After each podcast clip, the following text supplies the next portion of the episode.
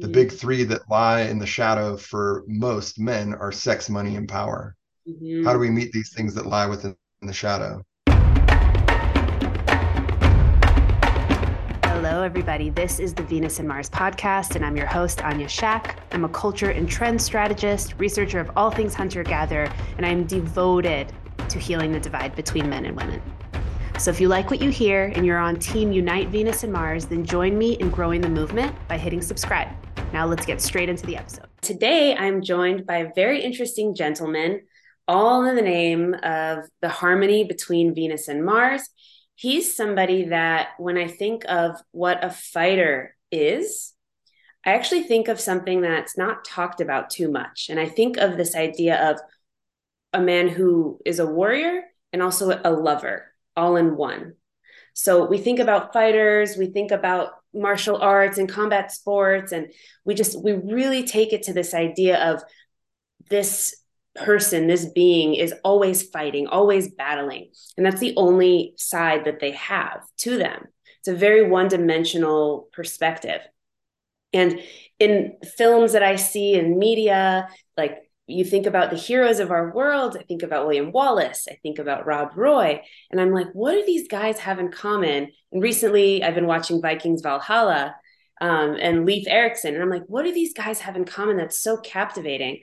And I realize it's they fight and they also love. They love really big.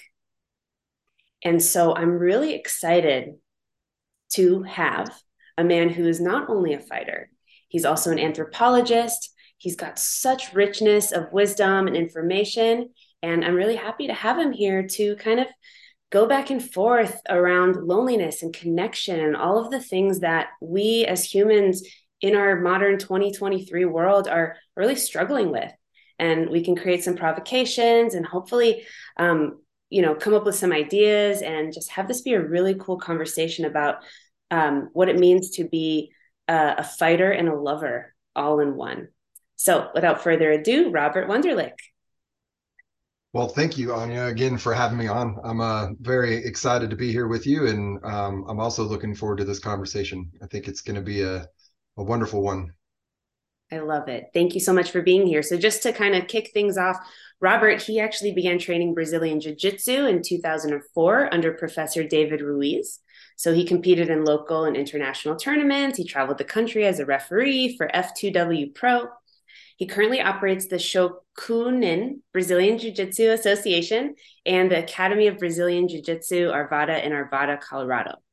So he's followed so many different pursuits in life. He also holds a master's degree in anthropology from the University of Wyoming. This man has a third degree, is a third degree black belt in jiu-jitsu, and he's also a men's coach.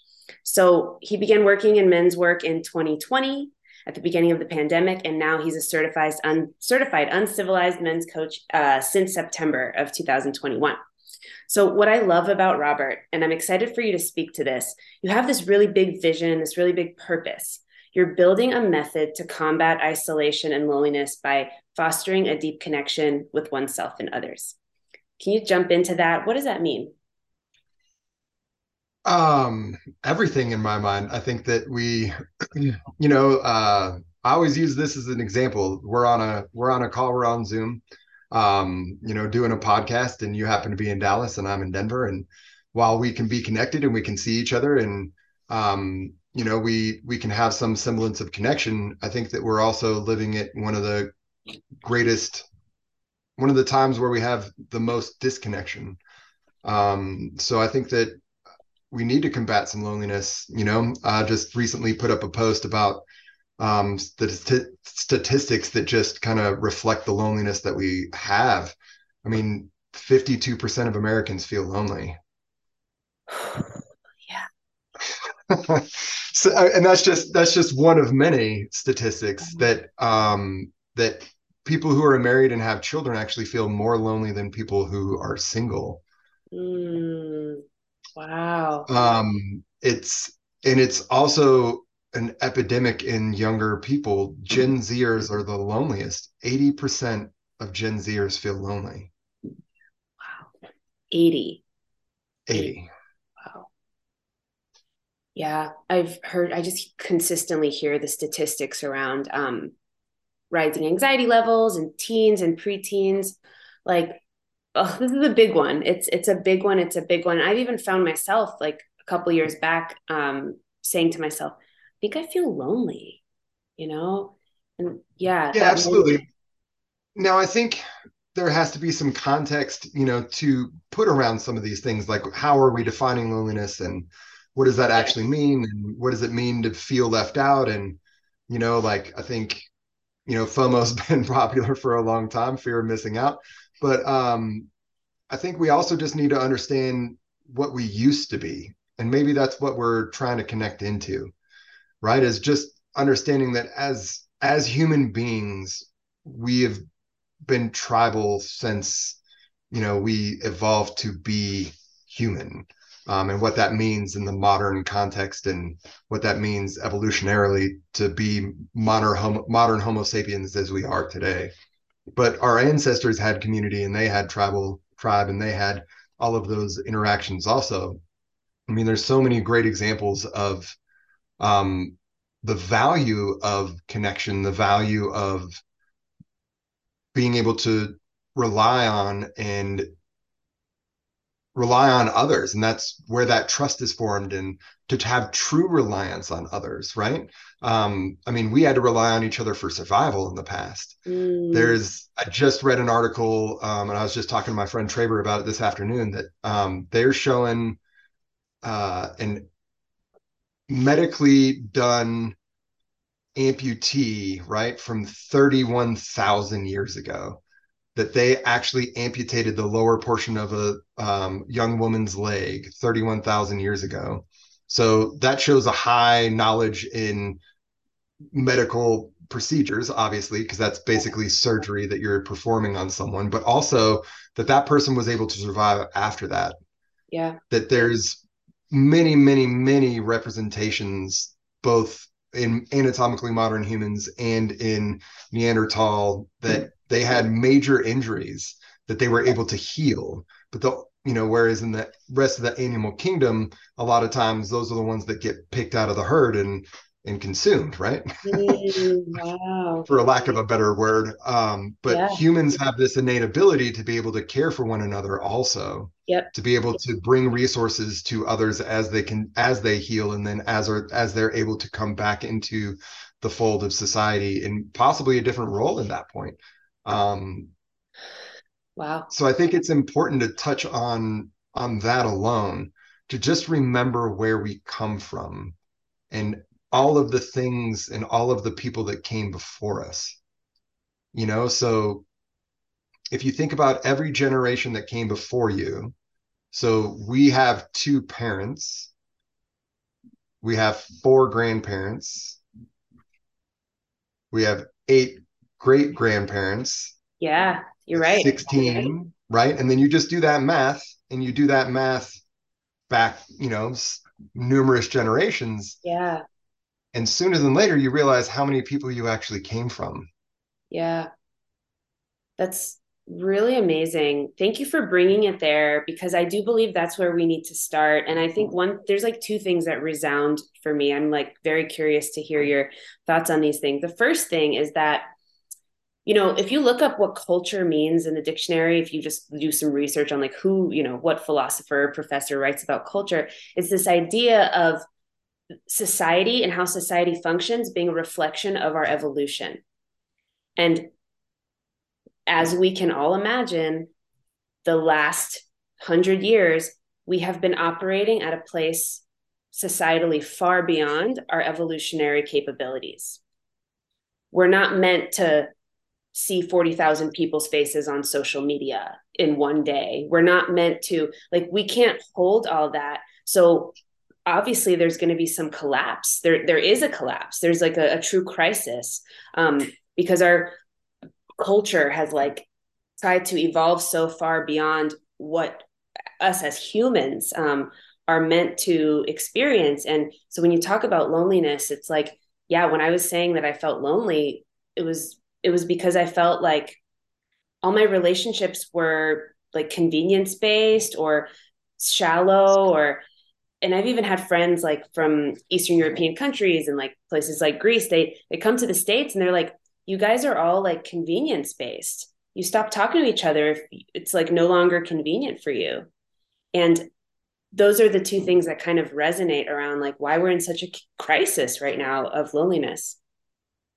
I would I would agree with um, some of those things. Absolutely, I think that we do have a culture of convenience. I mean, just innate it, it's in every sphere and it's yeah. it's penetrated every sphere like we get upset when something that we order online doesn't show up within two days you know like that's how much of it you know whereas before you ordered something and it took weeks or months to get there and you were totally okay with it and we allowed we allow like we used to allow boredom to be something that's a part of our lives yeah. um but uh, to kind of to give you a definition that I personally follow as far as culture goes, um, Clifford Geertz uh, is a American anthropologist, and he um, defines culture as the webs of significance that we ourselves spin. Oof. Say that again. So, culture is the webs of significance that we ourselves spin. Yeah, I see that. Totally see that. So in in some ways we we still are maintaining culture through devices and through some of these other things even though we may be beyond what our human capability is in some ways mentally. Now, as cognizant beings though, we we have the ability to kind of separate ourselves from that. We don't necessarily have to buy into it either. We can choose to have downtime be grounded and be separated from our phones and choose to have some boredom in our lives. Like it's something that i've been noticing more and more in myself that like want to just have boredom. Absolutely. You know we we can choose that. I'm so with you on that. We can choose that. And i feel like those of us that have sometimes the privilege or the luxury of doing some deep work and being able to uncover our subconscious we we can. But i think culture also is meant to represent like the masses of people that maybe don't have that luxury like the blue collar experience and like the the the general pop right? And so like how they choose to live. And I, i'd argue that like a lot of people are just surviving. So like we we have that culture of like go go go. And it's almost like how do we change like how do we make our culture what we want it to be not only for the privileged of us but but for gen pop? I i definitely i agree with um a portion of that too. And i think i guess i was looking at more of the frame of like we we can choose not to be just solely focused on this all the yeah. time. And he's pointing right? to the phone can, everybody right that we can sorry that we can choose to remove devices from our lives for longer than two minutes at a time, that we yes. can ignore the notification that just came through on our yes. smartwatch, that we can, you know, that we can take a walk outside. Yeah. That yeah. we can, and I, and that is accessible to anybody. Absolutely. I, I totally now, agree. I, now we have to get to a place where we understand how to disseminate the value of that right? And I, think that's where you were headed is like how do we disseminate disseminate the value of eating healthy and you know all the things that we all hear all the time? Yeah. and there's a reason that we still hear those things all the time is because of how much of a grab our society and our current culture have on us right? That the devices do have a you know they do have a stranglehold on a lot of us and I, i'm not speaking from from a place that I'm completely separated from Absolutely. it either. Right. I, am not I'm not on my pulpit right now. So please nope. not at all. Know, like I, yes. I'm a part of this culture just like the rest of us. Yeah. And it just takes a little bit of awareness though. It ta- yeah. first it takes some admittance in my mind. We have to admit that we have an issue. We have to admit that it's not healthy for us for us to begin that change and walking towards through some repetition into a better realm of awareness. Like I find myself at home, and it normally happens at this time on a Friday. I'll come home and I'll after I pick up my kids from school, yep. and I'll come home and I've had a long week, and I'll sit down on the couch and then sometimes instead of being present with my kids, I find myself scrolling right through news yeah. articles or scrolling through Instagram or whatever it may be. Yep. And then it's that awareness of that pull, that feeling when I start to feel that underlying like, hey Robert, let's let's step away from the phone and let's let's interact with our kids. Yeah. You know, like let's step into that sphere and be there and show up and show them how I can be present. And that that's why it's like part of that personal journey but then we also need to be able to rely on others and that kind of brings us back to what it you know on why we feel lonely a lot of times is because we feel many times that we need to do this stuff alone that it's my burden and my burden alone. And i would say that specifically for men right? Men really feel like a lot of our burden is uh, ours and we throw ourselves into isolation for it yeah you know? And we I mean, I before I really dove into this work, I used to read the books, you know. Yeah. I used to be the I used to read about stoicism and I used to read about neurolinguistic programming and you know, I've practiced some neurolinguistic programming and you know, there's things along those lines that I but I still found myself in the same place. I still had anger and I still had issues in my relationship and I still had things that I just seemingly couldn't figure out. Yeah. And it wasn't until I took the step out of my own stuff, relied on others through a coach, and then later, like a, a course that I did, that like I also through that course got to see that, like, duh, I, I'm not the only one going through these things. Yeah. But how much of our culture actually tells us that we are alone? Yeah right and that we need to do these things alone and we need to burden these things alone i mean how many times have we seen where men get kind of chastised or you know made fun of for expressing their feelings or things along those lines you know so mm-hmm. um yeah i think yeah i think i'll just kind of wrap that thought up there i but, love that um it's really i mean what you're saying is so important it's so inspiring i think that like uh, I mean, I just think about the Industrial Revolution. Like, you can't get a whole population of men to show up to a factory to like spend less time with their kids to you know believe that their worth is revolving around a paycheck if you don't isolate them. And i i i feel that not to like create some sort of conspiracy like they the big they but i do feel that in you know in response to some greed and power hunger and just like the dark the darker sides of, of capitalism there was just a push to um, isolate everybody maybe that's where I, it started i think it still is obviously i think yeah. that you yeah. know like i mean we can sit there and so where do we find value now as a culture what do we seek as a culture well yeah again, I'm not I'm not speaking of this as I'm separate from it. Totally. I just might have a little more awareness than someone else, but like how much do we spend on things to make us fill gaps that we have within us instead of seeking the counsel of a mentor or an elder or a coach or a therapist or mm. you know anybody that we can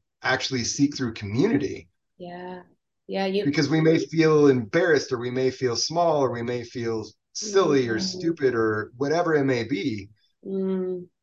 But in reality, it's just taking that first step, right? Like, um, I have this little daily planner that I use is like just lining out my um my day and uh it always has a quote on the bottom page of the page and one of them was a quote by uh um uh where did her name amelia earhart yep and it it says the most effective way to do something is to do it.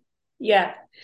I love that. You know what? I'm just going to jump right in because I do think that like when people hear like third degree black belt and like jujitsu and all of this, there's a there's a bit of intimidation and also there's a bit of like um how did you do that? How did you just like do it?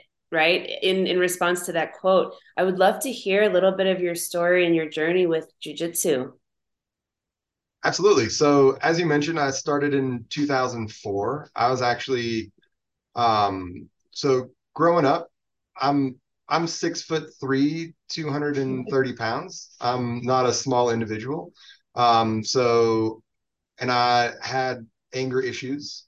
Um, but I also was really timid and I was, I felt small in many ways, even though I was physically big, I felt small inside.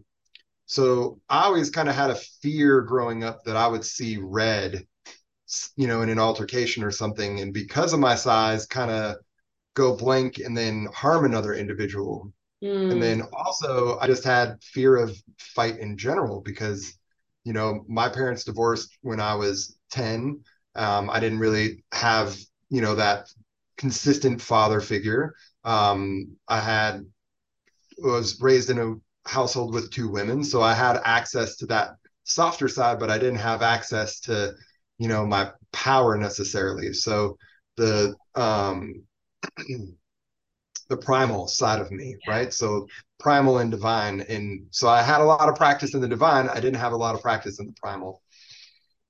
Um, and so long story short, in college, I gained a bunch of weight. I was up to almost 280 pounds.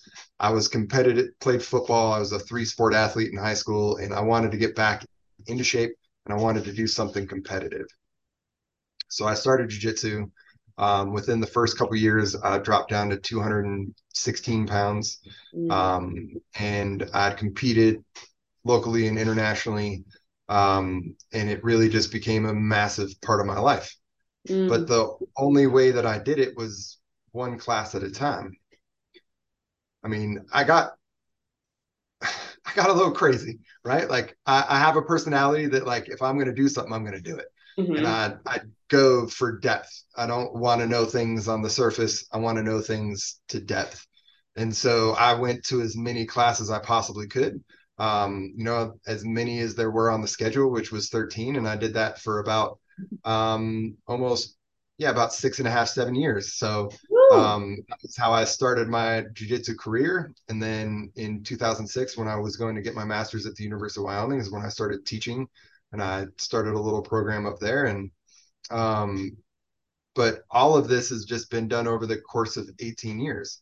It'd just be like anybody else in the world that we see that's got experience underneath them or you know it's a it, it, reminds me of this anya. I ask the question all the time in jiu-jitsu to my students especially brand new students especially when i can tell that their inner critic or they're really you know is raging in that moment because they feel that they need to be perfect at the move or they feel that they're not doing it well enough.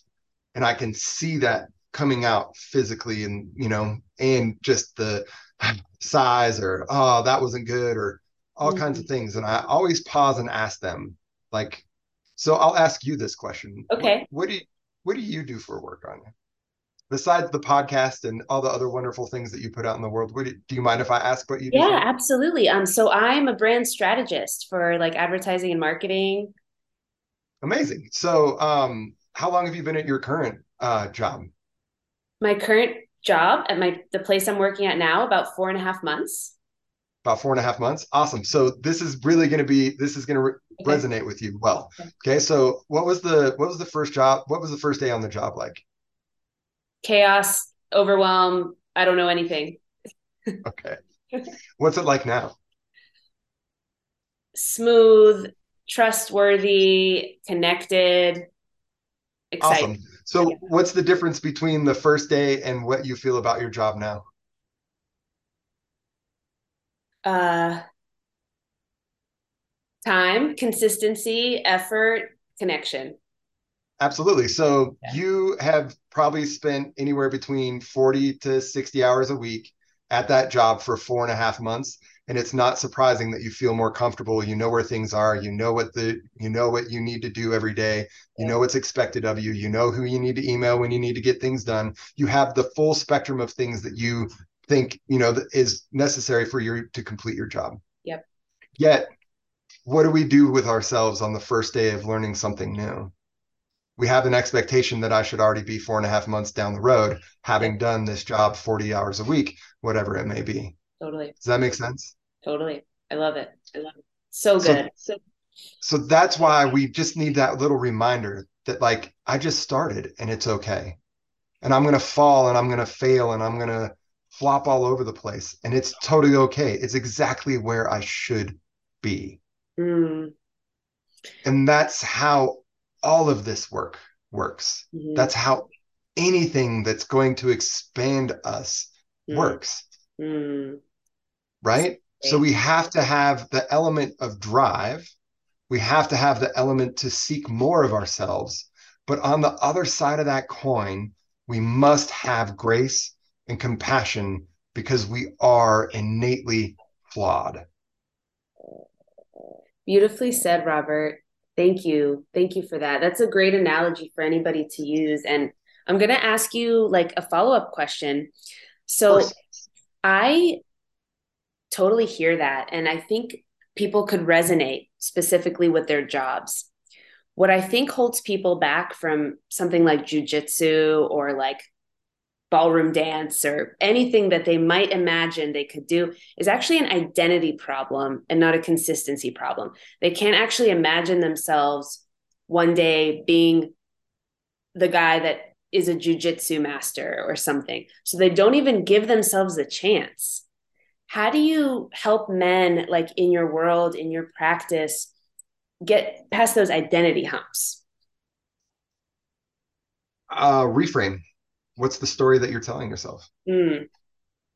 yeah. And where does that come from? When was that first time that you at when was the first time you convinced yourself of that? Mm. right. I think you know it's important that we ask those questions. Um i think it's also is it true? Is this story true? Yeah. and that's a that's a question we can all ask ourselves. Is this is this actually true? Like could i not do jiu-jitsu or is my expectation of where I should be different than where I want to be? Right. Or yep. so like it's just that comes down to that simple story is like, well, I'll never be able to do this. It's like another thing that I hear often in the jiu-jitsu community is like, I need to get in shape before I start doing jiu-jitsu. So, and it's always like, but in reality, a lot of times they don't actually just want to start jiu-jitsu. Mm. They want to put another roadblock in front of themselves to get into jujitsu. Yeah. But there's nothing on the planet that will actually prepare you for jujitsu. Right. Mm. And then I think it's also important that we just the title of this podcast, right? Drains and faucets. That who else are we surrounding ourselves with? And what are the, what stories are they allowing us to actually produce within ourselves and reiterate mm-hmm. you know like if it's a if we surround ourselves with a drain or all drains then they're gonna they're gonna perpetrate that story. And then you're gonna find yourself perpetrating yourself because now i'm that's all i really see or that's all i really feel. And i feel exhausted and man i don't feel like i can do anything. And and then those stories resonate with those people around you also that they're all kind of on that same wavelength right? Mm. and i've I've definitely been there and I've definitely surrounded myself with people like that and then wondered like, man, why was I so negative towards myself? And but it was just an echo chamber. Yeah. Right? It became an echo chamber. So in many ways, like how do we change that echo chamber? I love it. This is so great. I'm so excited to get into drains and faucets. Um, I love the direction this convo is going. But before we move into that, I want to just ask a quick question. So it's January, end of January right now as we're recording this. Mm-hmm. Will come out in a couple weeks. This is around the time when people like decided on January 1st they were like going to hit the gym four or five times a week and now they're not. And so like I would love to ask you what what is happening in their subconscious and like how can we do a reframe for them? I guess I'll, I'll ask a question back if that's yeah. okay. Hell yeah. What do you think the average number of days that a New Year's resolution lasts? Isn't it something like I don't know, 22 or something? It's like I think it's like 7 or 9. Oh, something no. like that. Well, I stopped doing New now, Year's resolutions a long time ago, so I'm not even yeah, I've I've stopped doing news. I started naming my year. Um, Same. I think that's beautiful exercise. Um, yeah. And if anybody is ever interested, Traver Boehm actually puts out that he puts out uh he has it on youtube right now so if you're still looking to name your year or you're interested in naming your year i would they go to traver and traver's a wonderful resource he's been my co- he's a close friend he's been my coach before um i love the work that he does that's who i'm a uh, coach under. You know, that's who I learned how to be a coach under. So um, I guess I'll throw a little plug in for Traver here. But um, I love it. Hold on. Side note. So I'll put that link um, down below the episode. And just as a little bit of context, Name Your Year is a reframe from having some sort of New Year resolution that isn't really grounded or based in anything that is related to you and your higher self, your true dreams, your true aspirations, the way you see yourself um, in an ideal state it's just something that you think you should do. That's what a New Year's resolution usually is. And what Traver's process is, and what Robert's talking about, because I've participated in it too, um, is a complete reframe and it helps you actually create a a new way of being for the year that gets you closer to your higher self. Absolutely. So I guess while we're on the topic, do you mind yeah. if I ask you what the, the name of your year is? Yes. Yes. I'm so excited. And I love the way that this is such a mantra. This is the year of new stories. Mm, love it. Yeah. Beautiful. Thank you. Yeah. my year is the year I realize my power. Woo. Bravo. Yeah, that's a and it's a big one.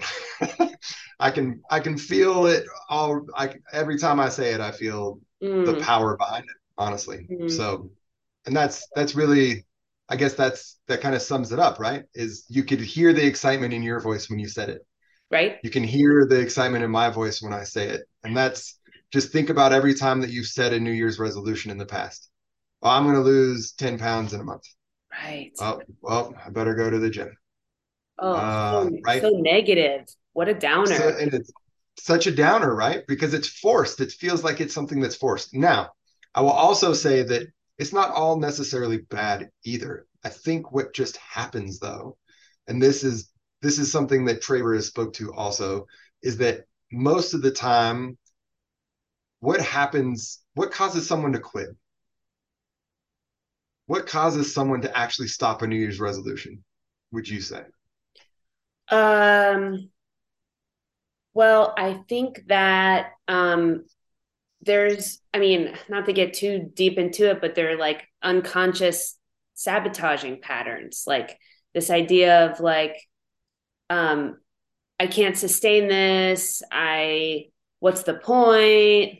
Um like what do you think the catalyst is for those thoughts? Yeah let's see. I can't sustain this what's the point? Um i think it's do you also think it might be oh, oh sorry no you're fine go ahead Do you think it might be because they just missed one day?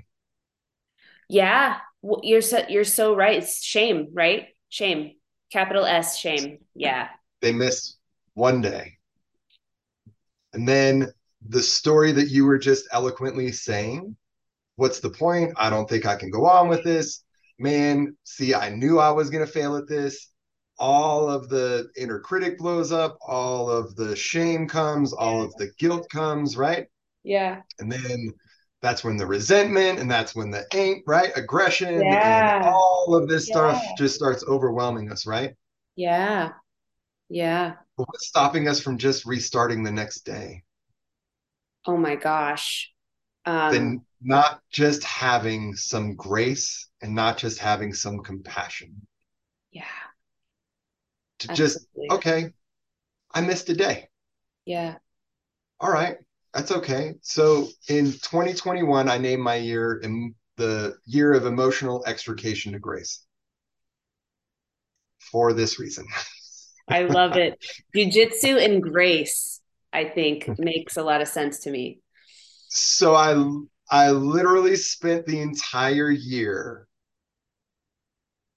doing that process that when I would fall, when I would stumble, when I would fail at doing something in the work because you know maybe I raised my voice at my kids or maybe I I tried having a hard conversation with my wife but like it just came out wrong and then that escalated into something else.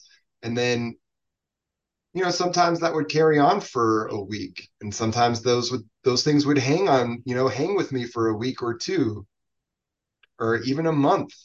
Mm, but then it got to a point where it'd be like all right let's recheck in with the year and say well what am i carrying right now? And why am i carrying it?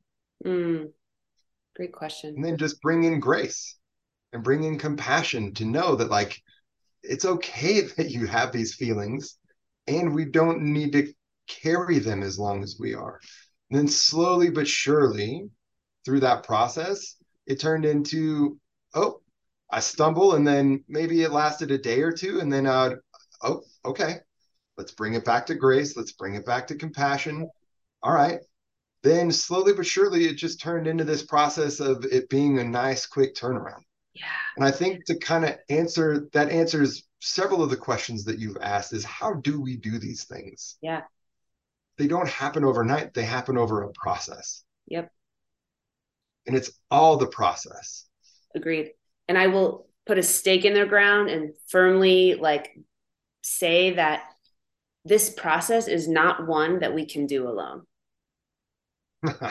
no. Coming back to No. where we started. As as much as as much as interpersonal work is interpersonal, as much as it is, but that's that's where it's interpersonal is it's personal responsibility. It's my own responsibility to Yeah. deal with my own stuff. Yeah. it's my own personal responsibility to actually excavate the things to investigate my shadow to investigate and work on my inner critic to understand where my programming comes from to look at my inner child like these those are all those are all my responsibilities Mm, I love it. and i also need guidance Yeah. Oh yeah. i also need someone that i can bounce ideas off, off of and um so I, I i have to be honest that i, I just had lunch with Traver like a couple hours ago. So Yeah. we had a really good conversation and Yeah. we were we were um talking about something where he said, you know, we were talking about this kind of very topic.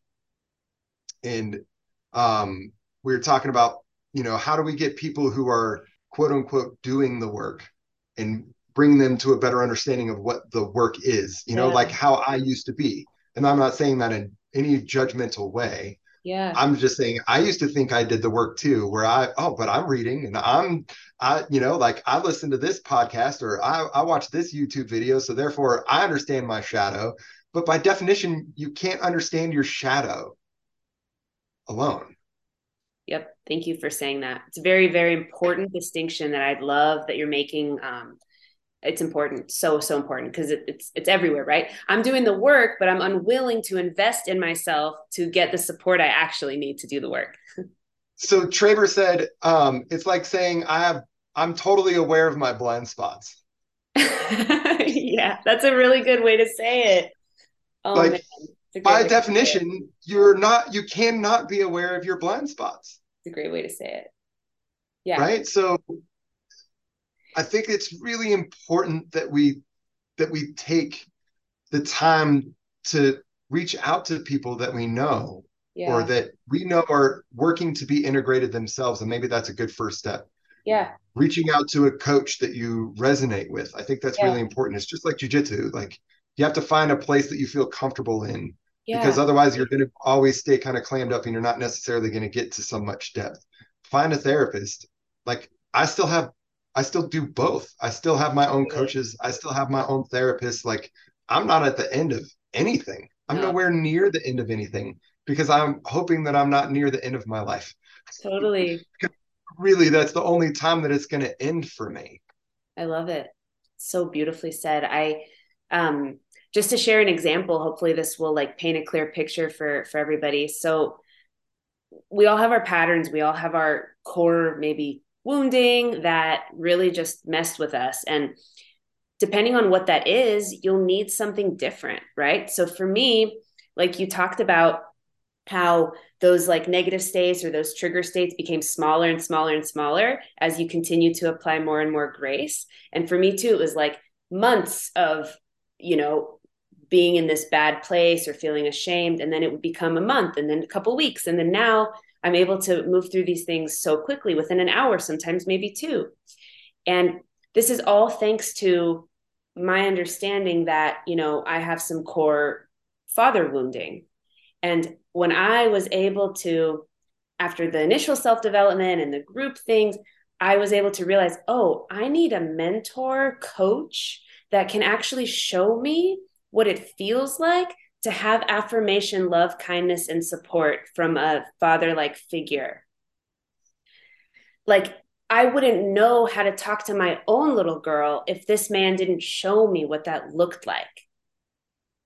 And so, thank God for this man, Nick Tilia, shout out. This was like two years of my life, really just having him there as that that coach for me. And so he taught me. And then as we continued together in the process, I became better at better at doing it myself.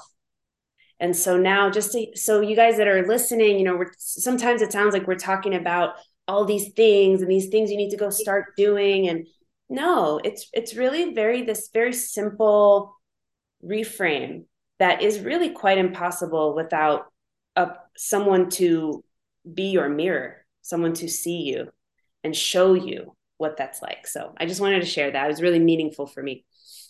I and I man, thank you.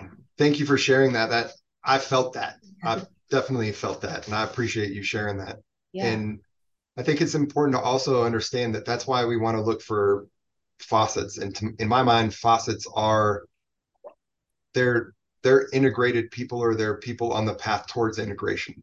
Mm. I wouldn't say they're integrated because that means that they are they're done, but like they are on the path of integration, right? That they themselves are seeking more of themselves through the community of others. Mm. So seek elders, seek mentors, find those people that you can have conversations with that are going to pull at you.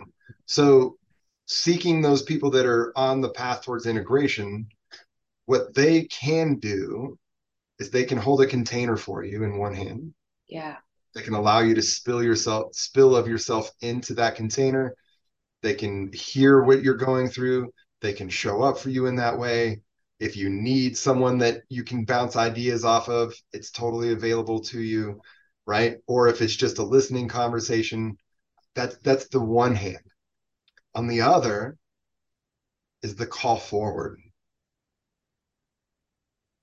Mm. Is the ability for someone to, like you said, be the mirror, to show you your blind spots, to be, mm, man, I'm seeing some uh, some familiar patterns here. I think that maybe yeah. you know we, you know, yep. come on, Anya. I think you know. Uh, I, I mean, I'm sure that your yep. coach did the same thing was like Absolutely. is that really true right that call forward right right and it doesn't have to be a smack in the face in fact most of the time and the best at it it's just a gentle little come on right um but yeah i think it's i think that there's so much value in just understanding the connection to others now all of this being said, I think it's important to like, I do have a philosophy on connection and I do have basically an idea about it is yeah. that it's three stages. And the first one is we must, we must connect to ourselves first. Yep. We must learn those patterns like we're talking about. We must learn what our core wounding is. We must learn and spend time with it and get to know it. Right. Now, that doesn't necessarily mean that we have to do that alone like we're speaking to right now right in fact we need others to be able to bring us forward into that space right mm. this makes sense to me this is just like a aha this is why people feel lonely because they're in connection they're in relationships with people without having been connected to themselves so they're not in the right relationships 100% mm. 100% whether they're a drain or they're a faucet. Most of the time, we're going to surround ourselves with people that are like us, right? Mm. If we don't have a connection with ourselves, then we're gonna we're gonna seek other people that have that similar. Right. They don't have connections with you know with themselves either. And then when you find somebody that has connection with themselves, then it's like running into a brick wall, and it's like, ooh, oh. that's, that's a little frightening. right? Because we feel how it is challenging us. Yeah. That's really great. And you might it might be like a disconnect in frequencies. And so before we move on to number 2, the second stage of connection, I'm so curious just to kind of paint the picture for everyone. I love how we talked about when you're a faucet, you're someone that is like really just integrating you're in connection your what else are some some attributes around like the people that you would imagine are a faucet? They're compassionate they're loving yeah. they're open they're vulnerable. Yeah. Um the yeah like i'd say that's it. I just i kind of went to the antithesis of it in my head like yeah. They're not closed-minded they're not rough they're not you know like they're they have access to every bit of them. Yeah and you know what else? Oh just to build on it it's like if you met you literally think of a faucet and the water is coming out of the faucet um they are not afraid to express themselves. They're very much like a light. They're very much like um someone that is r- raising you up they're they're always like looking Absolutely. upward. Yeah. I mean, what do we do most of the time when we turn on a faucet? We fill a cup. Yeah. Oh. Right? So yeah. They they're because they're grounded with themselves and they have a connection with themselves. What they what is coming out of them isn't all of them. Yeah. Right? They're not giving all of themselves to something else. That they are they are able to their overflow their cup is overflowing, which allows others to start to fill their cup. Beautiful. That's so great. If that yeah. makes sense. I love the way we painted that picture, Robert. It's so good. You do, you fill up a cup. Um, but so then in contrast, a drain. Tell me about what a drain is. well, they, I would say a drain kind of sucks the life out of you, right? Yeah. Yeah. Yeah.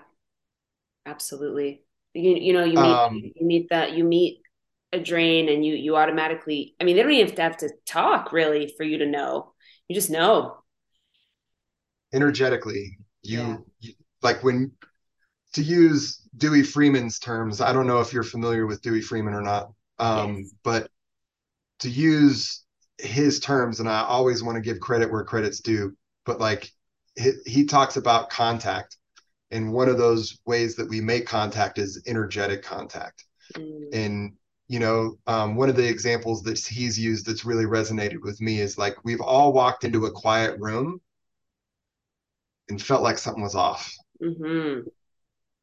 and just didn't feel good within ourselves mm. and then he also speaks to the fact that we've all walked into a really loud room and felt totally at home and not had any kind of reservations about anything but what we felt was our our energetics our nervous system came in contact with someone else's nervous system that is mm. out of tune and out of whack yeah oh, and yeah. that is seething inside or that is you know like hurting, hurting. And that that's what we felt when we walked into a quiet room. Like you would expect that you'd feel comfortable in a quiet room you know but you could go into a chaotic room and feel completely comfortable because it's the the energetics that is happening within the individuals.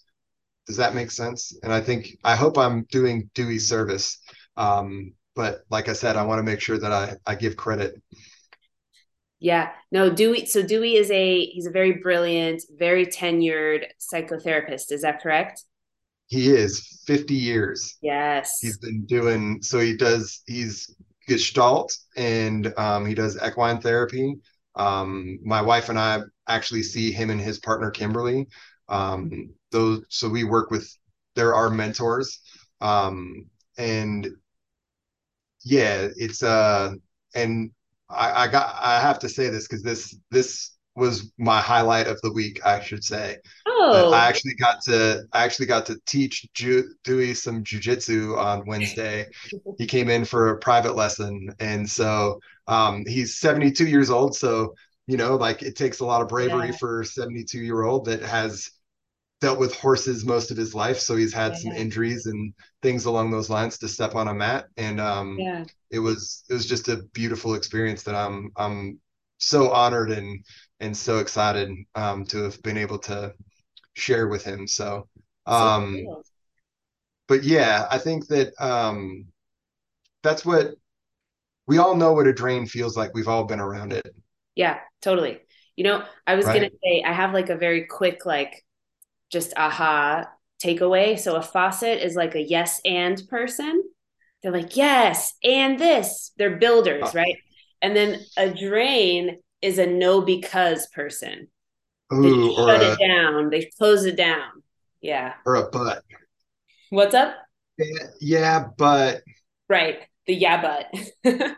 Ooh, that's mm, that's brilliant. I love. I I might I might have to use that. I will definitely, as you know, I will give you credit, but I definitely I definitely like it. Um, I love that. Yeah, so absolutely. I think in so Kimberly Weil, um, she has this storytelling school. Um, her and her husband Mark Sylvester, and Mark Sylvester is also a brilliant person. Um, and that's so that's kind of the way that she talks about short form stories is mm. that a lot of times, and I used to be this, I used to be the drain in some ways, not always. And that's the whole thing is like, we, we can't just think of this as just black and white. These are totally. spectrums. And I think it's important to really say that, that it's not just like you need to label yourself as one or the other. There is spectrums and there's parts of your life that you may be a drain. There's parts of a life in your life that you may be a faucet. And I'm, I'm a person who lives in all shades gray. Right. So I think it's important to just say that while people are listening to this and not starting to judge themselves or thinking themselves in a bad way, right? Totally. Um, but when I used to talk, tell stories about an accident that happened in 2009, I would always leave people in the um, shift, meaning that like I would always leave people in that space of just the accident, and I would tell the story, and it would just end like, and then I was depressed, and then you know and, and it's just mm. sucked ever since. And then just walked away and left someone without the success. Mm. left without talking about the thing that i learned from it without really expressing how you know like i've changed because of this experience right? And i think that's a that's that was an example of how i've been a drain in the past before. And i noticed that people were just like Ugh, that story just left them in like man and then what do you know? They're they're not calling anymore or they're not wanting to hang out as much anymore you know? Because then they just they because we innately paint people in those pictures also right? I love the way you just said that. Thank you. I'm such a proponent of like actionable things that are clear that are just like great analogies for people and um i love that. That's a great great like opportunity to see when something can be draining and when something could potentially be uplifting if you like if you talk about the shift.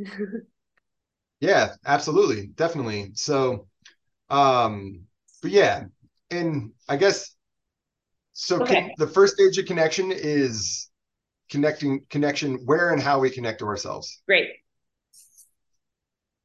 But what does that mean right? So what does it mean to connect to yourself? So in my mind, there's six pillars of connection. Okay. So those six are being met, seen, heard, felt, accepted, and celebrated. Wow, yes. Gold so that's that's how we kind of begin the journey.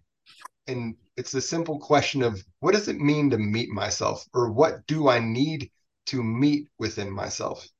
Mm. and that first one really that's where i mean it goes deep right away. Yeah. And that's what we've already discussed. We got to understand our patterning and we got to understand our shadow and we got to understand our wounding and we got to understand our trauma and all of those things and that's where that and i would say that's for all of it. Well when did i first feel this? When did i first feel abandoned? When did i first feel eject, rejected? When did i you know so like does that make sense? When did i first see it happen? When did i first hear those words of you know rejection? So it it, it kind of threads in and out between all of them right is mm-hmm. that same list of things then well what do i need to accept about myself what am I not accepting about myself? Mm. Yeah. What do I need to celebrate? That's a big one. I was actually just looking through the list and I was like trying to see if it was like two out of six or like three out of six that like maybe most people have. And I'm realizing I think people are zero for zero at the beginning most of the time. Um, and that's probably the major cause for loneliness. Wow. Yeah. Now, once we connect to ourselves, yeah, then we can better understand where and how to connect to others. Yes. And if they've connected with themselves, yes. right, then I, right, can also for the third stage then go into where I do and or do not allow others to connect to me. Oh, so those are separate. Connect to others is two and connect to me is separate. Right? Whether I allow some someone else oh. where and how others are allowed to connect to me. But I must have a connection to myself first. And then I must learn how to connect to someone else also. That's, that's because without relationship, how do I how do I know where I don't want someone to connect? Because right? Yeah. Does that make sense? I'm I'm fascinated by this. Um, thank you for teaching me this. But why are two and three separate? It seems like connecting to others and connecting to yourself would happen at, or connecting to another and then them connecting to you would happen at the same time. I think it's important to separate because we need to understand what solid boundaries are. We need to understand what I hard see. conversations mm-hmm. are. I, I, think we need, you know, like those are skill sets that we must learn. But the only way we really learn how to have those is through relationship. Right. Right, right, right. But if I now, I would say that the reason it's also separated is how many of how many times have we become enmeshed with someone else? Totally. Or how many times have we become codependent with someone else? And then once that's already happened, yeah. How do we get to stage three? Mm. Does that make sense? Yeah. So it's kind of like, how do I want to interact with others? And then what are what are my boundaries? What are my guardrails? Like what are my requirements, if you will, for um, others interacting with me? And exactly. having to set up is just like a beautiful opportunity to weed out anything that doesn't work and to find your reciprocity, I guess.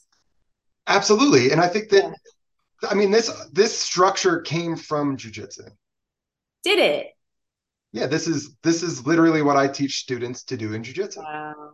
Wow. So in jujitsu, I must first connect to myself. Yep. How and where I connect to myself is very important. Yeah. And then the next stage is where and how I connect to somebody else and through my own connection is where i do and or do not allow someone else to connect to me. Wow. I love this. And it's all happening all at the same time. Yeah. There's three stages but it's not necessarily a hierarchy. Yeah. Right? It's just yeah. a, it's just levels of understanding. Wow. This is really fascinating. Thank you for i'm like really just blown away. Thank you. I think people listening to this will really like understand. And, and i do believe that's why um you know there's so many dimensions to martial arts and to anything that you engage with, even like dance. I do a lot of partner dance, right? You think you're just going out there and dancing, but you're not. You're connecting to yourself, then you're connecting to others. And you're actually like, I personally, because I'm like, I go deep all the time, but like, I have these like emotional breakthroughs sometimes out on the dance floor, and then I have to like go home early so I can process it. so, yeah you just said something really important though that hmm. like mm. i think people are really lonely too because they don't seek depth yeah. Yeah. Depth is key. Yeah. Because we're not going to get anywhere in this work without depth yeah. You're so right. Uh, that's really very very important. Um people are scared oh fear is yeah. It's scary and it's I, i'm i will be first to admit it is hard. Yeah. And it's it's confronting and it's conflicting and it's constant discomfort and all of that and we seek comfort so much in our culture that it's yeah. hard to you know remove yourself from that but it's it's worth it. Yeah. it is so utterly worth it to be conscious to be aware to not just go i mean i couldn't do the cycle anymore anya i couldn't do the mm-hmm. ups and mm-hmm. downs I couldn't do the like the pattern of ups and downs where it looks like an EKG, you know, like that kind of life just yeah. I don't know how long I would have lasted like that. Yeah. Massive swings back and forth in the rapid pattern that it was happening. Mm. Now, does that mean in my life now that I don't have ups and downs? I welcome the ups and downs. yeah. I don't, I mean, F utopia. Seriously. Yeah. I mean, like, totally. Boring. I don't want it. it well, it's actually my, I posit that, like, do we really learn things at the peaks and the, like, do we learn things at the high? No. Because everything's going well. So we just stopped asking, we stop asking ourselves pertinent questions and we stop. Totally. And that's honestly probably what leads us to the downslope, right? Yeah. Yeah. Is that the lack of those things. Yeah. Now, I'm talking more in a pattern of not where I used to be, where it used to be just all over the place, kind yep. of chaos. Now I'm talking a pattern where I have a mean, and now I'm kind of going in nice, low, slow curve up and down between yeah. that mean, right? Balance. Absolutely. Yeah. I mean, sometimes they're a little lower or sometimes they're a yeah. little higher and things along those lines, but still like um do we really learn anything in the low of lows either? I don't know. I think that the crash isn't what we learn from. Right. It's what happens after the crash. Exactly. Yeah. It's the what eh, yes, do we learn from the crash? We do, but it's not when you hit bottom. Not when you hit it's bottom. After you start to way make your way back up that you actually yeah. realize the lessons that came from the crash. So it's my I posit that all the lessons that we learn are either on the upslope or the downslope. Yeah. It's a great point. But it's the slopes that we learn at. It's not it's not the actual peaks and the like the valleys, if that makes sense. I love it. I, I think that's really meaningful. And I think you can't process all that is going on unless you have depth. Um, and you're, and I think like one of the cool things that I remember I learned from you um, in a prior conversation this like um idea of the misconception about how often hunter gatherers like worked because i think that tells us like how much time we're really supposed to be spending in relationship nurturing creating depth absolutely and, yeah. and depth is and it's not just depth within ourselves it's depth in relationships too right so what, what is that? every every single thing so so yeah, the last conversation we had, and this is something that I, I speak to often, but you know, I always ask the question of people, well, how many hours do you think an, an average, you know, hunter gatherer may work in a given week on average? Now, at any given time, like so say they killed a giraffe, like they could work way more than 12 hours in that time span. Right. Right. In a week. Like right. we're talking averages here. We're right. not talking, you know, just one big event. So it's about 12, 12 14 hours. Wow. Of gathering 14 hours. Yeah. Right. Gathering and but what was that rest of that time used for and utilized for? Ceremony. Yeah. Community, storytelling, mm. connection. Yeah. Relationship, love. Relationship, all of it. Yeah. Of the whole tribe, the whole clan being together, surrounded by a fi- like surrounding a fire, or you know what I mean, and engaging in myth, in story, in like I said, ceremony, and just all the things. Like I think that's that pit in our stomach that many of us have who are even on the road of integration right yeah. is that we we feel the pull of what we are innately supposed to be as humans. Yeah. Right. That we have innately been, I guess I should say. Yeah. Not, I don't, I don't want to put supposed to be, but like that we've yeah. innately been for millennia longer than we've been in our current circumstance. Yeah. Oh my gosh, absolutely. Absolutely, absolutely. I mean, what's been going on in culture is a little blip on the radar of like the 300,000 years of Homo sapiens. And um, I mean, I'm fascinated by this. I think we need a part two straight up on like evolutionary psych and ancient anthropology, all of that. Um, I'd, I'd love to. This is so fun. But I wanted to, okay, I wanted to jump into what do you think is, what do you think is like your most controversial opinion these days? Oh, just hit me with a soft one. Um, know it, man. I don't, I don't know. I don't know if there's anything ultra controversial. I mean, I'm definitely not in the woke police by any means. if that makes it, maybe that's controversial alone. That I'm, that I do not consider myself woke. Um, and I and I won't, and that I I will not stand on a, on the poles. That I will not place myself on either end of the spectrum, and yeah. and maybe that's radical enough. I think um, you're right. I think it is. I appreciate that. I was going to say it can be like one phrase. Um, and I'll join you in in solidarity. It's like mine mine is that like men and women are different. You know? Yeah like, absolutely. And, and, that's okay. And oh here's a controversial one. Um that men actually have issues that there's men's issues and they're important. Yeah. And that it's something that needs more light shown on it regardless of the view of all the things that are said the yeah. patriarchy and the you know all of the things. Yeah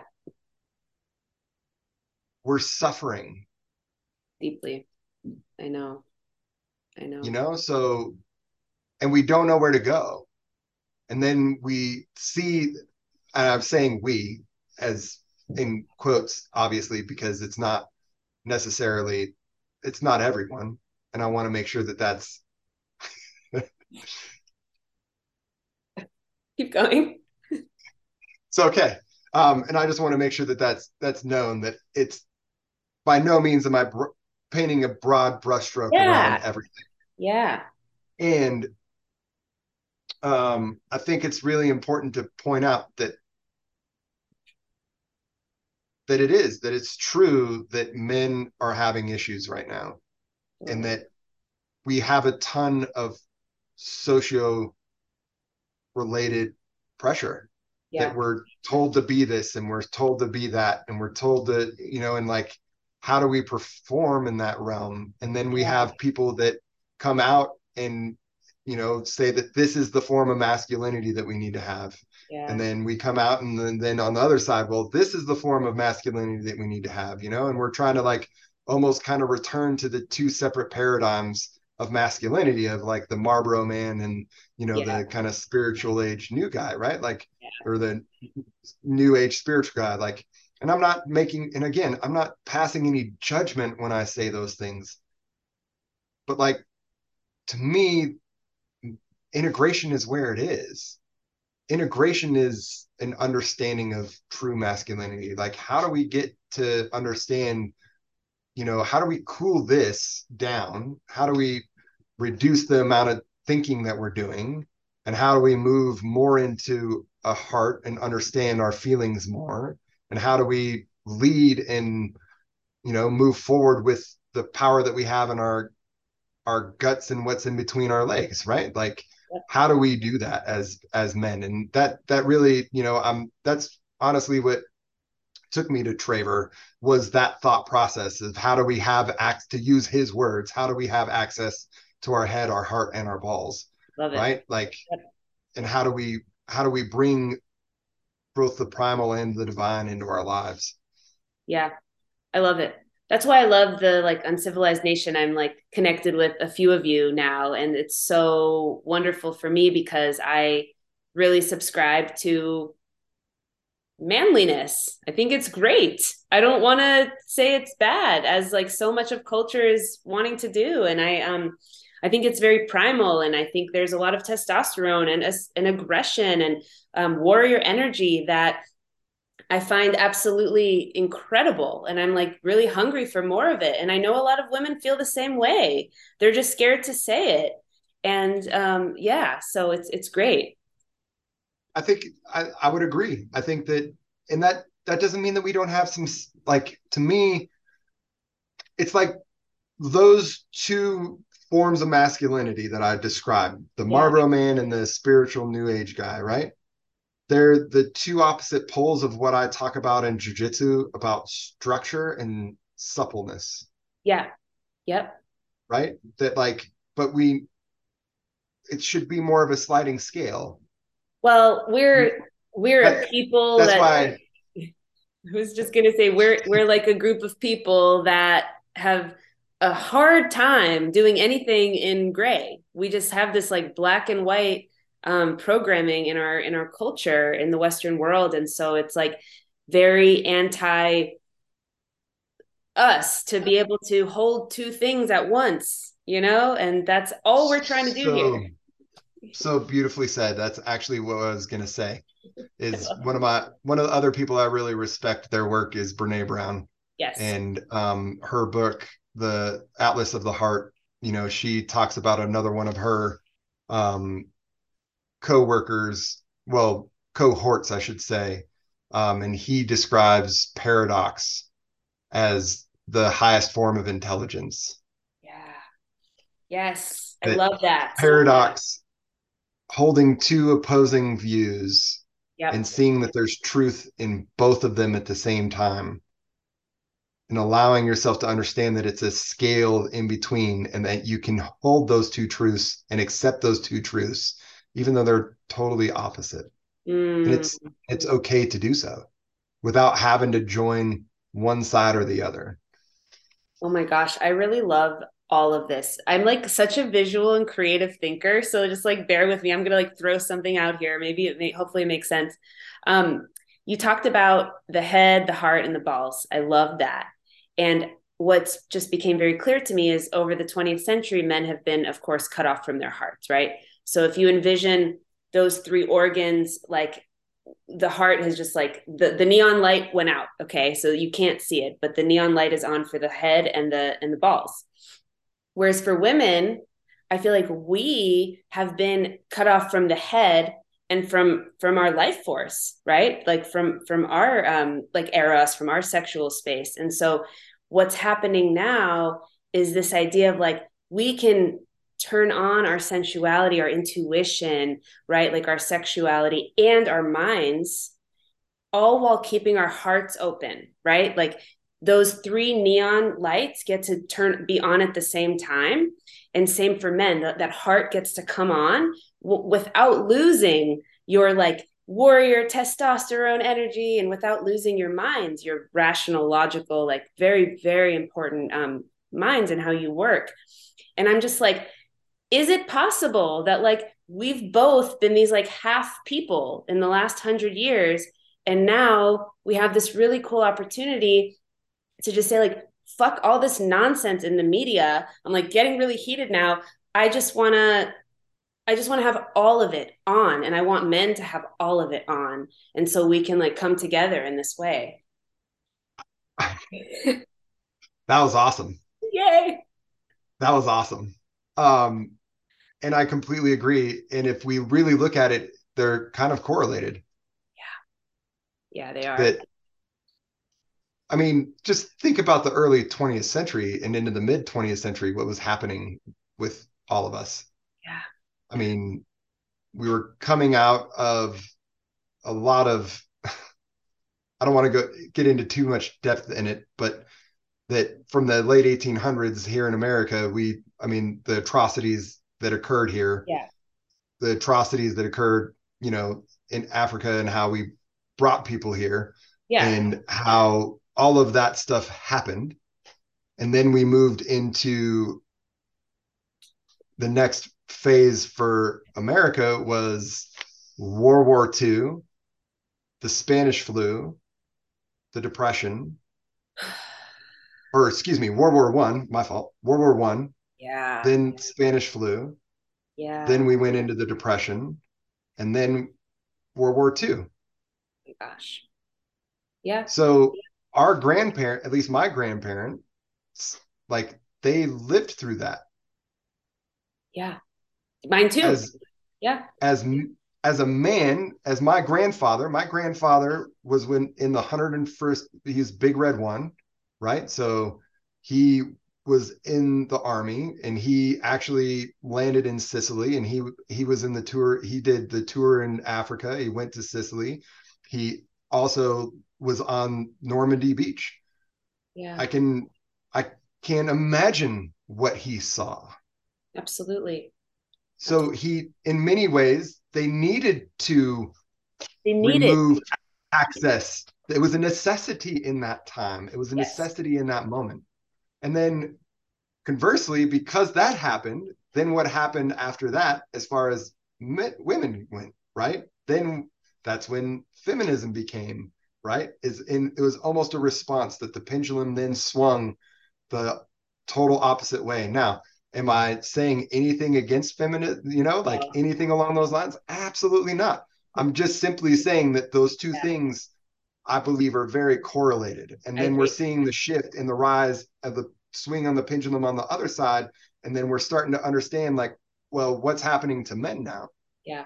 Right. How yeah. many how many male role models do we have in the public school system nowadays? How many, you know, like how like all of these things that contribute to, you know, why young men feel the way they feel you know is a direct correlation to the things that have happened through time. And it's just a it's just bringing awareness to it than it is again judgment to it. Yeah i love i love the way you're framing this stuff. Um there's no judgment at all. It's just like i heard a statistic they're now starting to like incorporate affirmative action in colleges because so few men are applying um, that's another statistic. And there's a million and like we could go on for hours on this but who, who wrote that like of boys and men? I forget the author of that book but that is like if you're interested in the actual statistics yep. of this read of boys and men. Of boys and men. That's not the same man that um farrell or something um i have it right here. It's okay, just on the other side of my desk. Go grab it. Yeah it's Richard Reeves. Richard and Reeves. He, okay. And he did a podcast with Traver also to where he talks about a lot of this yep. stuff. Um super important. But yeah, I think it's uh that's just something important to kind of mention and there are resources out there and it's just you know it's showing that yeah i think it's important and it's and they're all valid and that's the whole thing too i guess that's yeah. go, coming back to paradoxes that like yeah. the feministic movement is still important yeah that because we're talking about men doesn't mean that we're te- like removing any kind of power from another movement it's totally. that it's all important that we if we want to get to some semblance of like again in any extreme it's bad, right? Like the polls are it's I want to stay away from the polls if I if I can just say yeah. it that way. Yeah. Right? The yeah. I don't want to live in those realms. I don't want to live in the extremes. I want to be I want to swim in the middle. you know, and like understand that like oh, that's okay. And it's okay that there are people on the extremes that's Absolutely. the other thing that I think we need to come to also. Yeah. I ex- I don't agree with your views, but I still see you as a human being and I'm not going to dehumanize you because of it. I love it.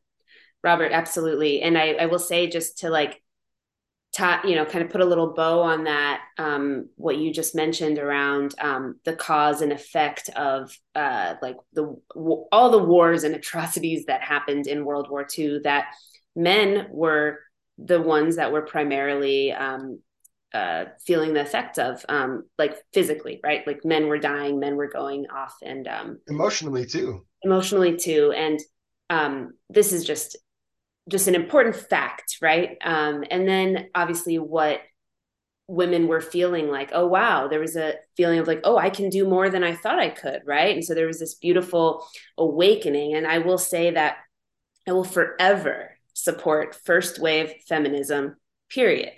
And after that is when it became something I want nothing to do with. But first wave feminism, which is I can do a lot more than I thought I could. I have a lot of power. I'm actually, wow, my femininity is is something that I felt cut off from for the last 200 years. What is this thing that is my femininity? It's a beautiful thing. Um, I can lead with grace. I can in, inspire people to come together through empathy. Um, I can I can create something that has never been created before, and I will forever um, support first wave feminism. And so, as we move into what second and third wave feminism has done and how it has essentially created a um, this like blame game right you or us us or them it just becomes clear that our real issue is that we have an adversarial relationship as men and women.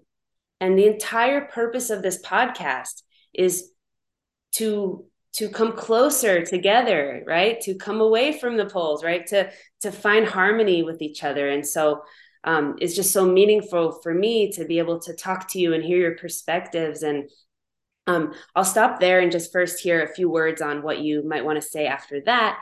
And I'll add in a question that you can maybe pepper into your responses. Um, one of my favorite questions to ask all my guests is What is your favorite thing about the opposite sex? What is your favorite thing about women?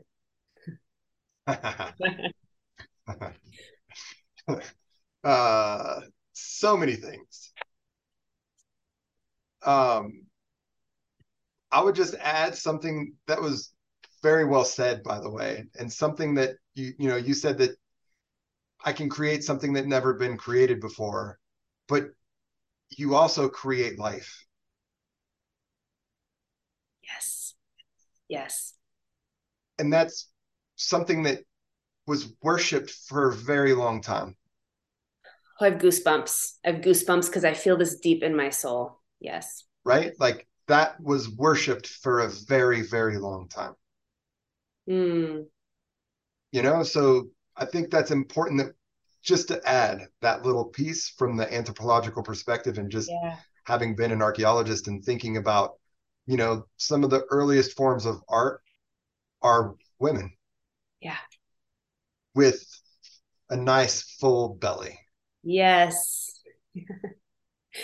I love that. And you know, you, other men that I know from Uncivilized Nation, other men doing men's work, I feel from you all that there is this returning to that, right? I feel from you all that there is this real resonant re, re, resonance. Mm-hmm. Re, I don't know the word. Anyway, um, for that, and it's um, it's very very beautiful. Um, and it makes me feel connected to men in such a meaningful way. Absolutely. I mean, there are things that each of us, there's things that each of us can't do, and there's things that each of us can do, right? Yeah. And they yeah. should be celebrated. Yeah. Mm. They shouldn't be seen as ways to divide us. They should be seen as ways that actually bring us closer. Yeah. Yeah. That's so true um, that, that we respect the other things that others can do mm, yeah. Does that make sense? And then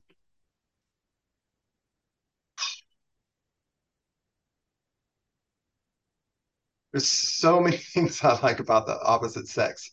Um and i guess it is the creativity it is the fluidity right? That's both beautiful and scary as hell. I love it. You know the depth and the movement that's within that depth for men who are you know that want to be and in you know in some ways want to be grounded. And that's like we we move to be the mountain and we move to be you know the um oh what's her name? Josephina. Um sophie? I, yeah sophie josephina. I heard her on a podcast one time talking about like the difference between the feminine you know between the feminine and the masculine and um that like the feminine is like the ocean. And it's got tides and it's like de- depth it has depth beyond measure and it's in constant motion and it can be and it's chaotic and it's all over the place and like men are the rock on the shore that we can crash into and that they don't move.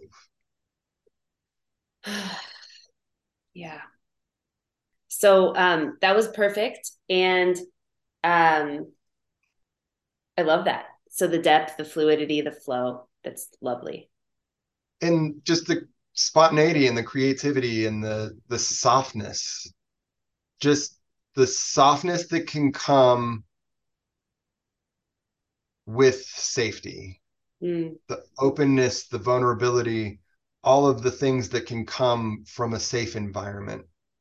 And just knowing as a man that one of the one of the best things that i can do in my relationship is create safety. Mm. and that doesn't necessarily mean standing on the front porch and defending my kingdom right? Yep absolutely. Safety means groundedness safety means reliability safety means consistency. That you know what you're going to get yeah. and how that opens you up right? And that like yeah i think it's it's important. Like something that's always that blew me away the first time i heard it from Duey was that men are responsible for creating the opening because mm-hmm. women literally open themselves to us.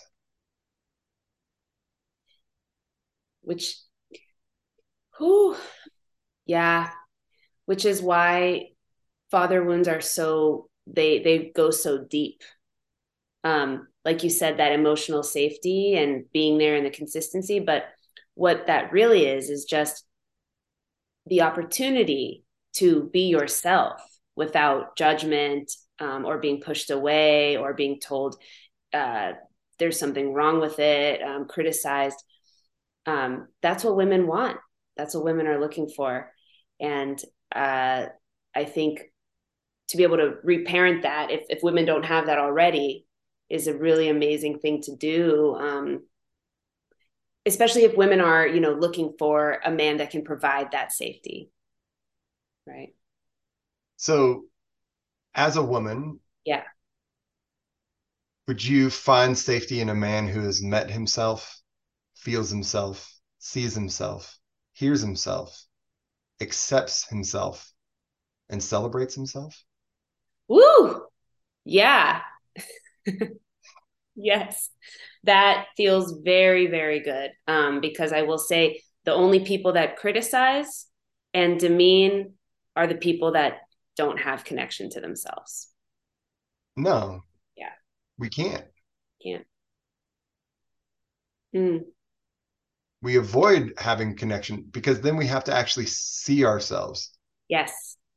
We have to go through, we have to, it's scary. I mean, yeah. I know what I'm saying when I say these things. It comes out yeah. very easily, but I also know what comes behind those things. Totally. Right? Like, yeah. um,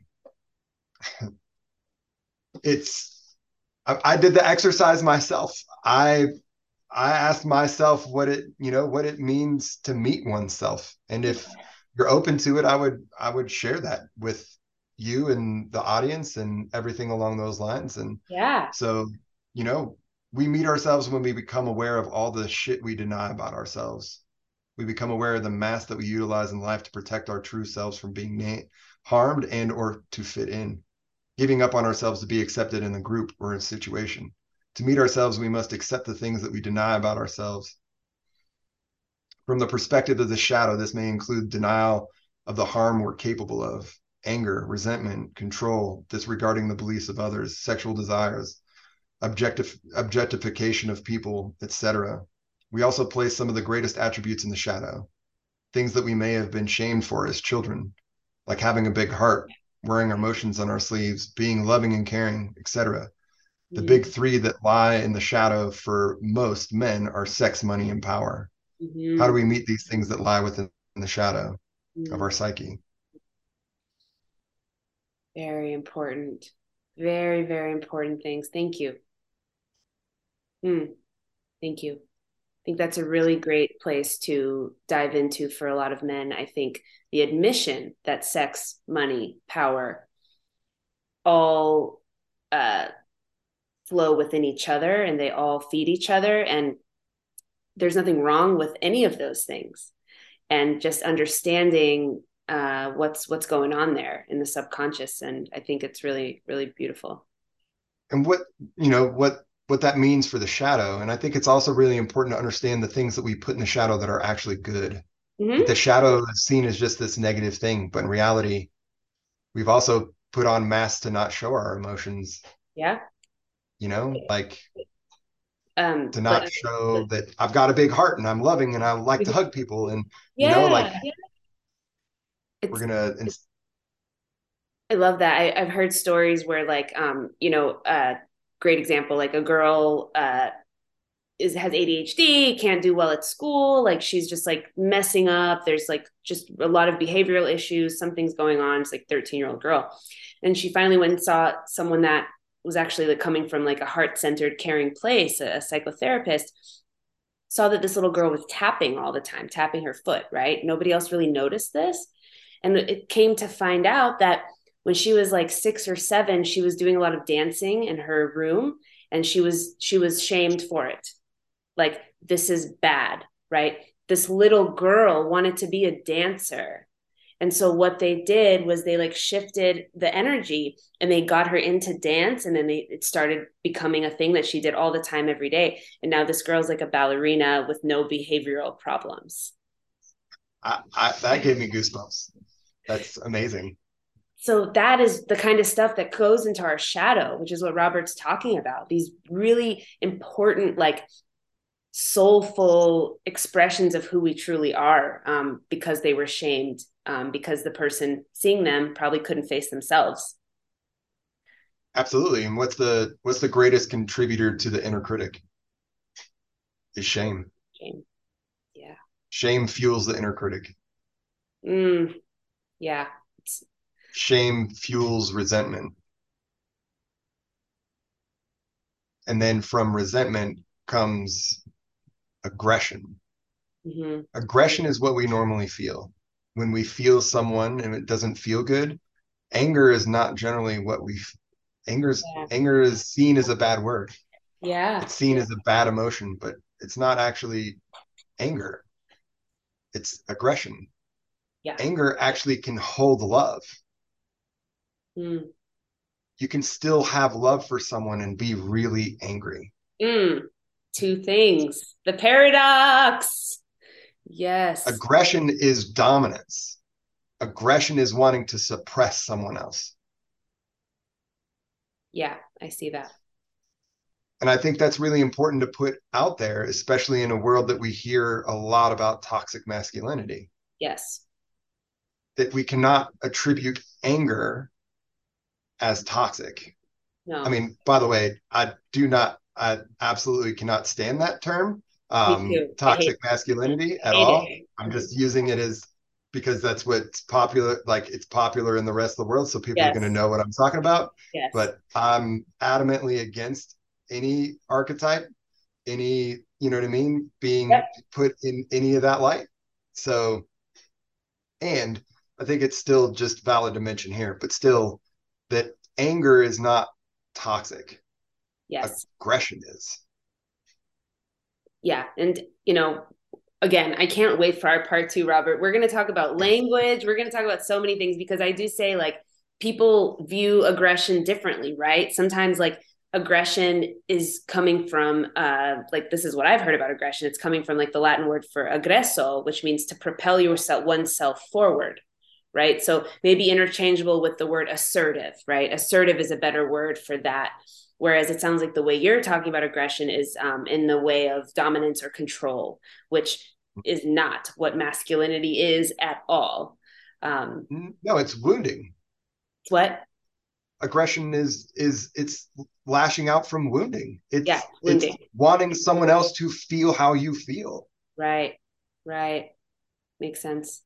You're right. You're absolutely right. And you know, you know? what? I think that that brings us kind of to to this spot where all that shame all the wounding that we're talking about all of that all that's going on in the shadow those are the things that contribute to a person being a drain unresolved shit unresolved shit just like going down the drain yeah um I love that. I, I I just think that we have covered so many topics today. Like I'm just like blown away by you.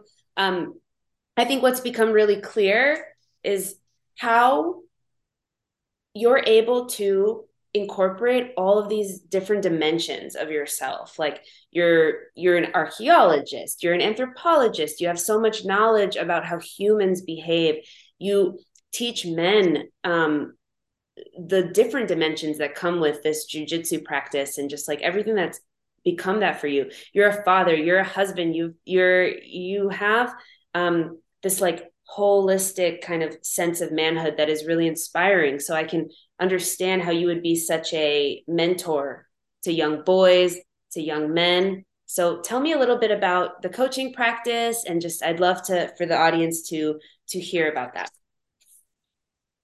Well, thank you for all of that. Yeah. And I would also say, and I hope that it's important, like it's important to say that while all those things may be true, it's also true that I still have my own struggles. Yes. That I still have my own things that I'm working through. Yes. Um, and that I'm still on my path towards integration, just like everyone else. And I think I'll just say that because I want people to hear it. You know, that like we can talk and we can hear these things, and then we put people on pedestals and we mm. think of them in this little sphere. Thank you for that. Like I like I tell my jujitsu students, you know, like, yes, I'm a black belt, but on the mat, I'm your instructor. Off the mat, I'm just a flawed human being, just like you are and even on the mat, I'm still just a flawed human being like you are. I just happen to know more jujitsu than you you do, so therefore I teach you. I love it. Right. So that way we're all on the same plane. Yeah. That really it's just some of us are a little bit further along the journey than others. And that's the resource that we can use. And that's what I am in my coaching practice, right? Is I'm a resource that others can use and others can come to to help them take possibly their first step or maybe their second step or maybe even their third mm. right? And that there's value in all of us. That it doesn't matter if you took your first step. If you took your first step you have value for someone who isn't taking their first. And you have value in the sense that you can pass on information to them to help them take their first. Mm. Wow. Wow, wow. I love that. I think people hearing that it's really meaningful. It's very important. We get caught up in the pedestalizing and in the culture and that person is this and that person is that and we only see their like highlight reel on Instagram. We don't know what kinds of things they deal with. Um, you know, so um we've gotten to see more of it in our culture recently with just some of the suicides that have happened to people that we thought were doing great.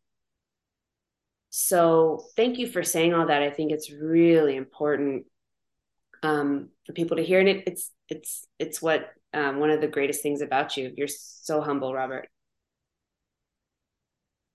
We have to be real. Yeah. That's what we need. To, that's what we need to return to. Yep. I love it. Is actually just being real. Yep. And not being frightened by vulnerability. Yeah.